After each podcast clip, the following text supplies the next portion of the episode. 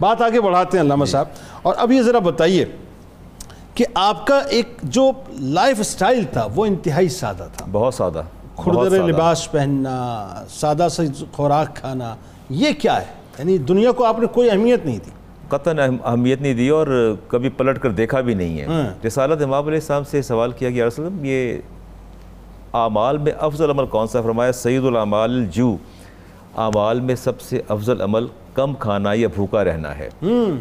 سیدہ کائنات فرماتی ہیں کہ آپ کے آخری ایام تھے تو میں نے آپ کے بدن اقدس پہ ہاتھ رکھا تو بالکل کمر کے ساتھ لگا ہوا تھا تو میں نے وسلم اتنا تو کھا لیا کریں کم از کم اس کی جو ہے وہ وضع تو بہتر ہو جائے۔ تو آپ نے فرمایا کہ آپ نہیں چاہتی کہ میں اپنے بھائی اپنے انبیاء کے ساتھ جا کے ملوں۔ اور فرمایا جو اللہ کی رضا کے لیے ایک لقمہ کم کر دیتا ہے اللہ اس کا درجہ جنت کے اندر بلند فرما دیتا سبحان ہے اللہ۔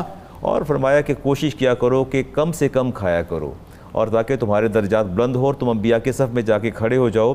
یہ چیزیں ہمیں بڑی یعنی شدت کے ساتھ انٹینسٹی کے ساتھ نظر آتی ہیں۔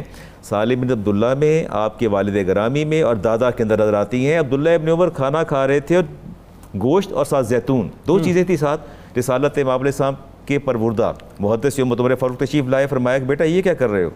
آئندہ ایسا نہ کرنا۔ ایک دن گوشت اور روٹی ایک دن زیتون اور روٹی ایک دن نمک اور روٹی ایک دن دودھ اور روٹی اور ایک دن خالی سوکھی سوکھی روٹی۔ کہا کہ آپ یہ کیا کرو۔ اور آپ بالکل ایسا کرتے انتہائی کم کھاتے اور آپ کا معمول یہ تھا کہ زیتون اور روٹی کھاتے۔ اور ام ابو ابو میر نے آپ سے سوال کیا حج کے موقع پر فرمایا کہ آپ کا جسم بڑا تر و تازہ اور بڑا شاداب ہے۔ اس کی کیا وجہ ہے؟ تو آپ نے فرمایا کہ میں میرے جسم کی تازگی کی بنیادی ابو میر وجہ یہ ہے کہ میں صرف روٹی اور زیتون کھاتا ہوں اور کچھ نہیں کھاتا۔ اور فرماتے کھاتا بھی کب ہوں؟ روٹی اور زیتون ڈھانپ کے ڈھانپ کے رکھ دیتا ہوں اور جب مجھے شدت کی بھوک لگتی ہے اور میں اپنے آپ پر قابو نہیں رکھ پاتا تو اس کو ہٹا کے غلاف کو ہٹا کپڑے کو ہٹا کے پھر میں کھاتا ہوں وگرنہ میں نہیں کھاتا۔ یہ آپ کے کھانے کا عالم تھا۔ اور زیادہ بسیار خوری تو کسی طور پر بھی جو ہے قابل برداشت نہیں ہے اور یہ تو انسان کے صحت کے لیے بہت نقصان دہ ہے۔ لباس ہی بڑا سادہ تھا دو درہم کا لباس ہوتا تھا صوف کا لباس پہنتے۔ اور مزے کی بات ہے آج مجھے کسی بیوروکریٹ سے ملنا پڑ جائے یا کسی سربراہ مملکت سے ملنا پڑ جائے یا کسی عہدیدار منصبدار سے ملنا پڑ جائے۔ دس دفعہ میں اپنے ملبوسات کو دیکھتا ہوں کہ آئس قابل ہے یا نہیں، لیکن آپ کا یہ معمول یہ تھا، آپ کا معمول یہ تھا کہ آپ دو درہم کا لباس پہنا ہے اور دو درہم کا لباس پہن کے آپ خلیفہ کے دربار میں اور خلیفہ آپ کو اپنے ساتھ بٹھاتے تھے، آپ نے سے دور نہیں کرتے تھے۔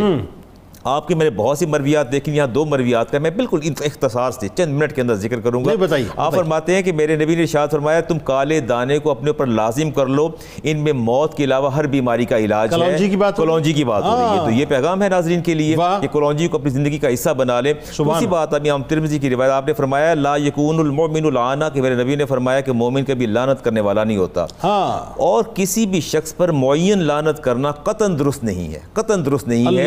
آپ اس کے فعل اور عمل پر تو لانت کر سکتے چونکہ لانہ کا معنی ہوتا ہے عربی کے اندر رحمت سے دور کرنا اور رحمت کا مالک اللہ تعالیٰ ہے۔ اور اللہ ہی اپنی رحمت سے دور کر سکتے ایسا ممکن نہیں کہ بندہ کسی کو رحمت سے دور کرے تو فرمایا کہ مومن جو ہے وہ کسی پر معین لانت نہیں کرتا اس کے فعل پر لانت کرتا ہے۔ کے اللہ۔ اور یہ بھی بڑا پیغام ہے ناظرین کے لیے جب بھی کسی پر لانت کی جائے اس کے فعل پر عمل پر کی جائے اس کی معین شخصیت پر لانت نہ کی جائے۔ تو آپ فرماتے ہیں کہ میرے نبی نے فرمایا لا یکون المؤمن لعانہ کہ مومن جو ہے کبھی لان تان کرنے والا نہیں ہوتا۔ تو یہ آپ نے ہمیں پیغام دیا اور بڑی سادہ زندگی اور آپ فرماتے ہیں کہ میرے والد نے پوری زندگی میں عبداللہ ابن عمر نے پوری حیات کے اندر ایک مرتبہ اپنے خادم پر تان کیا یا اس کو برا بھلا کہا، فرمایا اس کے بعد اسے آزاد کر دیا، غلام کو آزاد کیا اور ساری زندگی میں نے اپنے والد کے منہ سے کسی کو لان کرتے نہیں دیکھا۔